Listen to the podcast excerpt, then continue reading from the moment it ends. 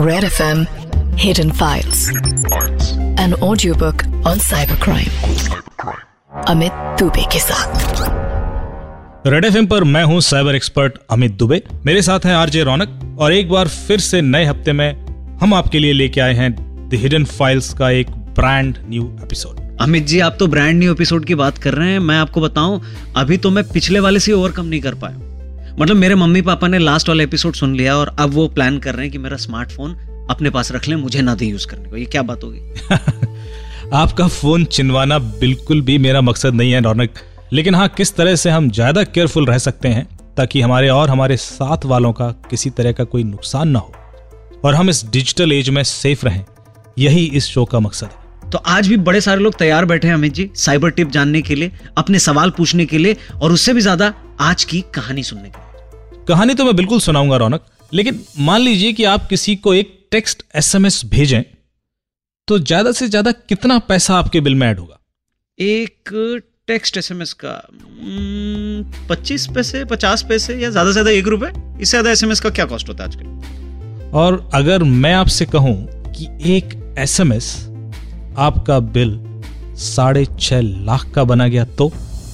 अमित जी, इतना तो पूरे मोहल्ले भर का बिल नहीं आता है। एक आदमी के एक एसएमएस का साढ़े छह लाख रुपए कैसे बने नहीं यकीन आता ना आपको? और एक बार फिर से आप सबको याद दिला दूँ कि हिडन फाइल्स के हर एपिसोड में जो भी कहानी आप सुन रहे हैं, वो सारी की सारी सच है। तो शुरू करते हैं आज की कहानी, जिसका नाम है साढ़े छह लाख का एसएमएस रतनलाल जी दो महीने पहले ही सरकारी नौकरी से रिटायर हुए थे और ज़िंदगी में आए हुए इस बदलाव में ढलने की कोशिश ही कर रहे थे। पैंतीस साल की नौकरी में उन्हें कभी सांस लेने की भी फुर्सत नहीं मिली। और आज ऐसे लगता था मानो सारी फुर्सतें सिमटकर उनके पास ही आ गई अब उनकी दो ही ख्वाहिशें थी। प्रोविडेंट फंड की रकम से बेटी की धूमधाम से शादी और कुछ ज़मीन लेकर बाकी की उम्र खेती बाड़ी करते हुए आराम से बिताई जाए। आज रतनलाल जी घर से निकले ही थे कि उनके मोबाइल पर एक फ़ोन आया। हेलो मिस्टर रतनलाल जी मैं बैंक से गौरव बोल रहा हूँ। आपके बैंक अकाउंट के बारे में हमें कुछ बात करनी थी। रतनलाल जी ने कहा बताइए गौरव ने बताया कि दरअसल रतनलाल जी का डेबिट कार्ड काफ़ी पुराना हो गया है और बैंक से सभी ग्राहकों को नए कार्ड इशू किए जा रहे हैं। इसलिए उनका पुराना कार्ड अभी ब्लॉक कर दिया गया है। पर क्यों? अरे ब्लॉक क्यों कर दिया भाई? ये आपके पैसे की सुरक्षा के लिए ही है सर। दरअसल आपका पुराना कार्ड जो था वो मैग्नेटिक कार्ड था और अभी जो है सबको चिप बेस्ड कार्ड इशू हो रहे हैं।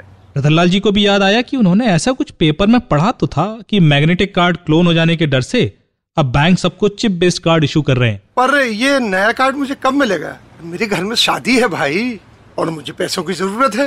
गौरव ने बताया ये तो बहुत आसान है। बैंक जाइए अपना पैन कार्ड और आधार कार्ड की कॉपी के साथ एक एप्लीकेशन डाल दीजिए।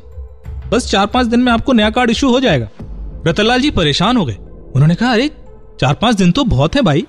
ये वाला कार्ड क्यों ब्लॉक कर रहे हो? जब नया मिल जाए तभी ब्लॉक करना ना। गौरव ने कहा नहीं सर ये हमें बैंक से इंस्ट्रक्शंस हैं कि सभी मैग्नेटिक कार्ड ब्लॉक कर दिए जाएँ।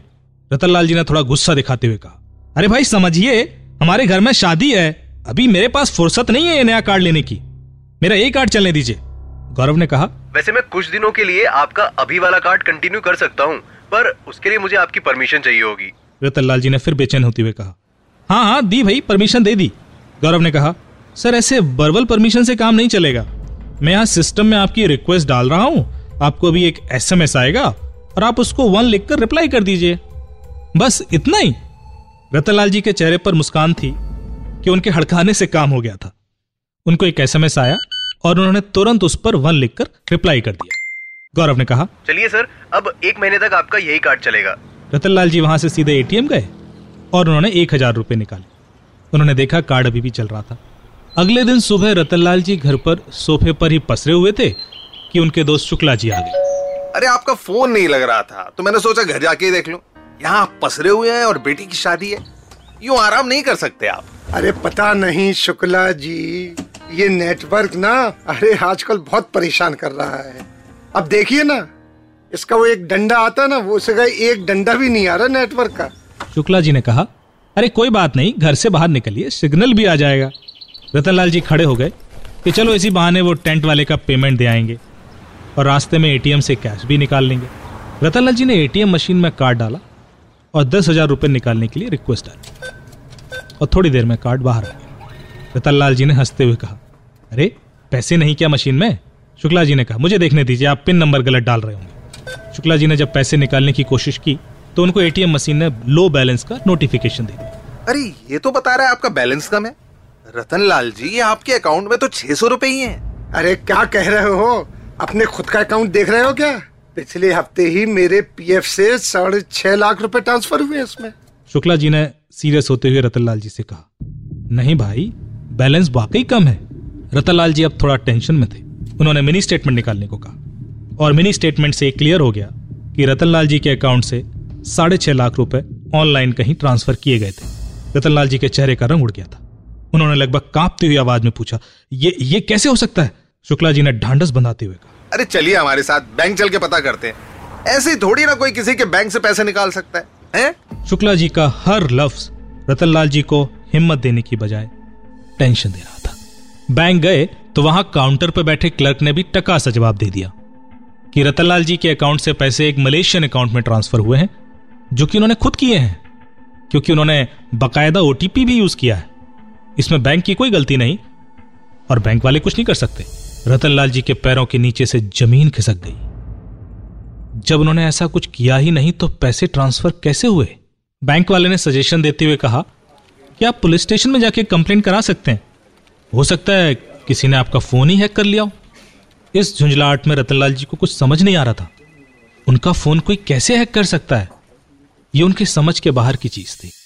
तो दोस्तों, अब तक आपने सुना कि कैसे रतनलाल जी रिटायरमेंट के बाद पीएफ के पैसों से अपनी बेटी की शादी प्लान कर रहे हैं कि तभी उन्हें बैंक से गौरव नाम के एक लड़के का फ़ोन आता है। जो उनसे कहता है कि उनका कार्ड ब्लॉक कर दिया गया है, क्योंकि बैंक उनको नया कार्ड इशू कर रहा है।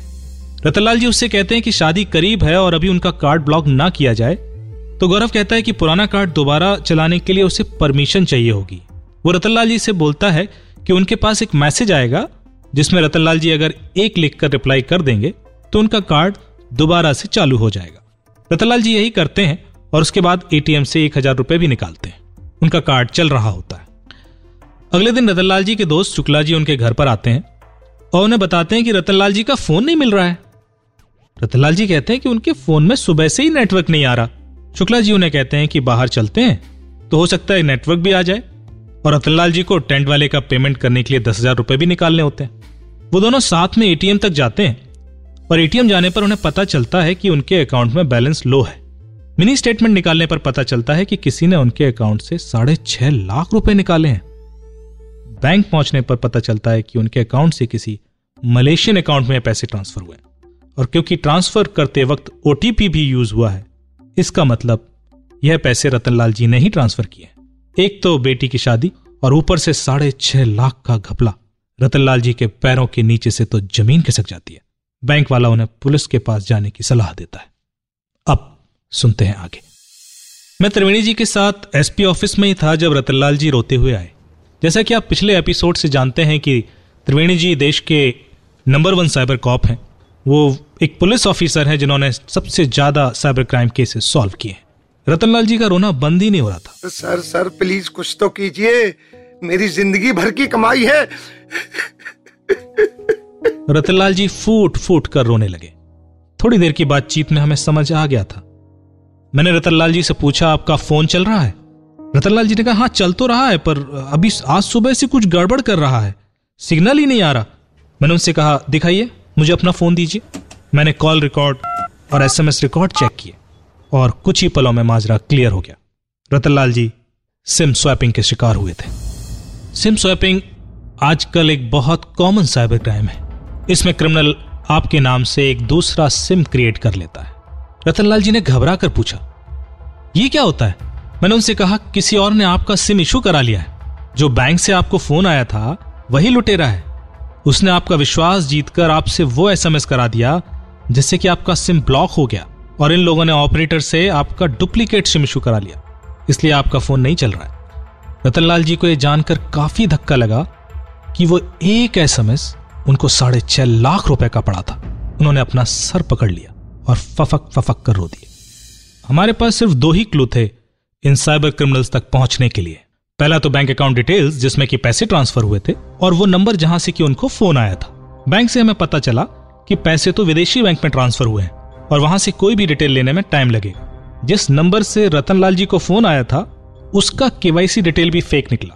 अब हम इसी कश्मकश में थे कि क्या कोई और भी सिरा है इस कहानी का, जिससे कि हम क्रिमिनल तक पहुँच सके। इस पूरी कहानी में कुछ तो ऐसा था जो हमारी नज़र से अब तक छुपा हुआ था। हमने फिर से एक बार पूरे इंसिडेंट को दोहराया। त्रिवेणी जी ने कहा यह स्पूफ एसएमएस किस सर्वर से आया है?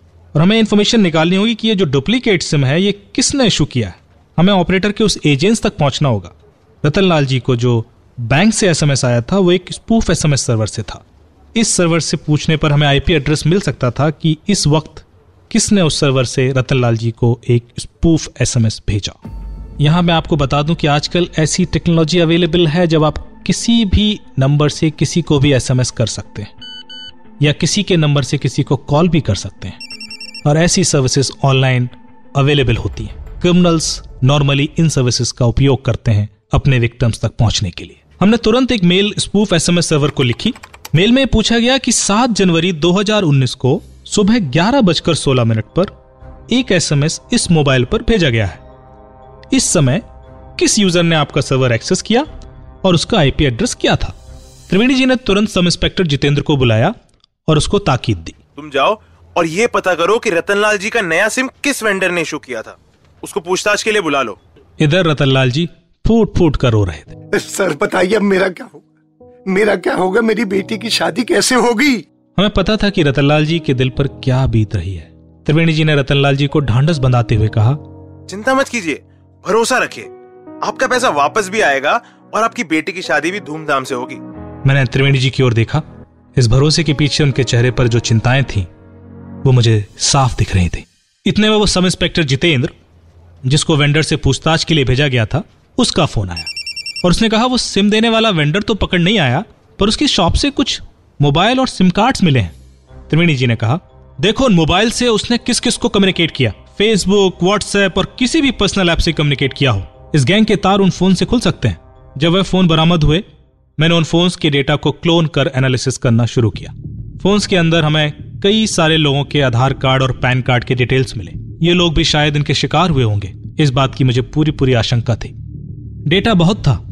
और कई बार बहुत ज़्यादा इंफॉर्मेशन होना भी मुसीबत हो जाता है। हमारे पास वक्त कम था और हमें इस ढेर में से काम की चीज़ें ढूंढनी थी। जब क्रिमिनल्स बहुत स्मार्ट होते हैं तो हर तरह से अपने आप को हाइड करने की कोशिश करते हैं। पर अक्सर यही ओवर स्मार्टनेस उनसे एक छोटी सी गलती करवा देती है। त्रिवेणी जी ने मुझसे कहा, एक बार जरा चेक करो ये पैसे ट्रांसफ़र करते समय जिस फ़ोन का इस्तेमाल हुआ उसका आईएमआई क्या था? आई हर एक फ़ोन का एक यूनिक नंबर होता है। जो कि ऑपरेटर के पास रजिस्टर हो जाता है। मैंने सर पकड़ते हुए कहा how can I forget this कुछ ही पलों में वो मोबाइल फ़ोन का आई हमारे सामने था। और जो भी सिम उस फ़ोन पर यूज़ किए गए थे, वो मोस्टली क्लोन सिम ही थे। ये तरकीब भी काम नहीं आई थी। पर इस बार हमारे पास लगभग पाँच आईपी एड्रेस थे और जो भी सिम उस फ़ोन पर यूज़ किए गए थे, वो मोस्टली क्लोन सिम ही थे। ये तरकीब भी काम नहीं आई थी। पर उन क्लोन सिम से जो भी ट्रांजेक्शन किए गए थे, उनसे हमें पाँच और आईपी एड्रेस मिले। हमारी कोशिश थी कि इन पाँच आईपी एड्रेस से हम क्रिमिनल की लोकेशन पता कर पाए। मैंने सोचा, एक बार हमें भीम ऐप सर्वर से भी आईपी एड्रेस लॉग ले लेना चाहिए कि जब इन अकाउंट से कोई बैंकिंग ट्रांजेक्शन हुआ था तो उस समय डिवाइस का आईपी एड्रेस क्या था? शाम तक सर्वर का लॉग आ गया था और हमारे पास अब करीब सत्रह डिफरेंट आईपी एड्रेसेस थे, जो डिफरेंट विक्टिम्स के अकाउंट ट्रांजेक्शन में यूज़ किए गए थे। जब मैंने एक एक करके आईपी एड्रेस को मैप करना शुरू किया ऑपरेटर्स के साथ तो एक चौंका देने वाली बात सामने आई। ये तो ब्रॉडबैंड का आईपी है। ये तो किसी सोसाइटी का लगता है। इसका मतलब है इस ट्रांजेक्शन के लिए वाईफाई यूज़ हुआ है। अगले दिन दोपहर इंस्पेक्टर जितेंद्र का मुझे कॉल आया कि वो आईपी एड्रेस के ओनर का एड्रेस मिल गया है। मैंने उससे कहा, हम अभी टीम भेज रहे हैं। मुझे फ़ोन पर बताते रहना अगर कोई ज़रूरत हो तो। जब पुलिस उसके घर पहुँची तो बाहर नेम प्लेट लगी हुई थी। प्रोफेसर दीपक चौरसिया। पुलिस ने पहुँच के घर की बैल बजाई तो देखा कि एक एजेड व्यक्ति ने दरवाज़ा खोला। पुलिस को देख के वो व्यक्ति थोड़ा ठिटक गया और उसने पुलिस के आने की वजह जाननी चाहिए। इंस्पेक्टर जितेंद्र ने कहा थोड़ी इन्फॉर्मेशन चाहिए। प्रोफेसर ने कहा कहिए मैं क्या कर सकता हूँ? इंस्पेक्टर ने कहा आप लोग सी का वाईफाई यूज़ करते हैं? हाँ हाँ करते तो हैं। कहिए क्या हुआ? आपके घर में और कौन कौन है? प्रोफेसर चौरसिया थोड़ा घबराए हुए थे। उन्होंने कहा बस वो और उनकी वाइफ इंस्पेक्टर जितेंद्र ने आगे पूछा तेईस दिसंबर को आपके घर पर कोई और भी था क्या जिसने आपका वाईफाई यूज़ किया हो? प्रोफेसर चौरसिया ने सोचते हुए जवाब दिया। नहीं सर तेईस दिसंबर को तो हम लोग घर पर ही नहीं थे। हम लोग तो अमेरिका गए हुए थे बेटे के पास। अ, अभी पाँच जनवरी को ही तो वापस आए हैं। इंस्पेक्टर परेशान था। उसने मुझे कॉल किया कि यहाँ तो दो वृद्ध लोग रह रहे हैं और वो उस डेट पर यहाँ थे भी नहीं। मुझे लगता है ने कुछ गलत एड्रेस दे दिया है। मैंने इंस्पेक्टर से कहा कितने घर हैं इस बिल्डिंग में? जरा आसपास के घरों के लोगों का डिटेल भी पता करो खास तौर से ऊपर या नीचे वाला घर। करीब 20 मिनट बाद मुझे इंस्पेक्टर का फिर से फ़ोन आया। उसने कहा, सर, हमें लगता है हम सही जगह पहुँच गए हैं। ऊपर वाले घर में दो लड़के रहते हैं और यहाँ घुसते ही माजरा समझ आ गया है। कई सारे फेक आईडी सिम कार्ड्स और मोबाइल फोन्स हैं। इन्हीं लोगों ने प्रोफेसर साहब का वाईफाई हैक करके 23 दिसंबर को यूज़ किया होगा। हमने कुछ कैश भी बरामद किया है। मैंने एक चैन की सांस ली। पकड़े गए लड़कों ने स्वीकार किया कि बरामद की गई रकम में कुछ रकम रतनलाल जी की ही है और कुछ पैसे इन्होंने किसी और इंटरनेशनल अकाउंट में ट्रांसफ़र कर दिए मुझे तसल्ली थी कि अब रतनलाल जी के पैसे मिल ही जाएँगे और उनकी बेटी की शादी में कोई दिक्कत नहीं आएगी Red FM Hidden Files. An audiobook on cybercrime. Amit Dubey के साथ सुपर हिट्स 93.5 रेड एफएम पर मैं हूँ रौनक और आप सुन रहे हैं इंडिया का पहला cyber crime radio show hidden files. और अमित जी सचमुच मेरे तो पसीने आ गए। लेकिन आई एम रियली ग्लैड कि उनको ये पैसे वापस भी मिल गए। क्यों? जी और उनकी बेटी की शादी भी हो गई। अरे वाह आपको बुलाया था क्या शादी में रतनलाल जी ने? तो अमित जी थोड़े सुपर हिट्स के बाद हम कनेक्ट करते हैं senior IPS officer Triveni Singh ji से जो इस केस के साथ भी क्लोजली एसोसिएटेड हैं और उनसे पूछते हैं कि कितना कॉम्प्लेक्स केस था ये। और खुदा ना खास्ता, अगर लोग ऐसी किसी चीज़ में फंस जाएँ तो पुलिस की वो हेल्प कैसे ले सकते हैं? सुनते रहिए India first cyber crime radio show hidden files cyber expert Amit Dubey और मेरे यानी आरजे रौनक के साथ। रेड एफएम बजाते रहो।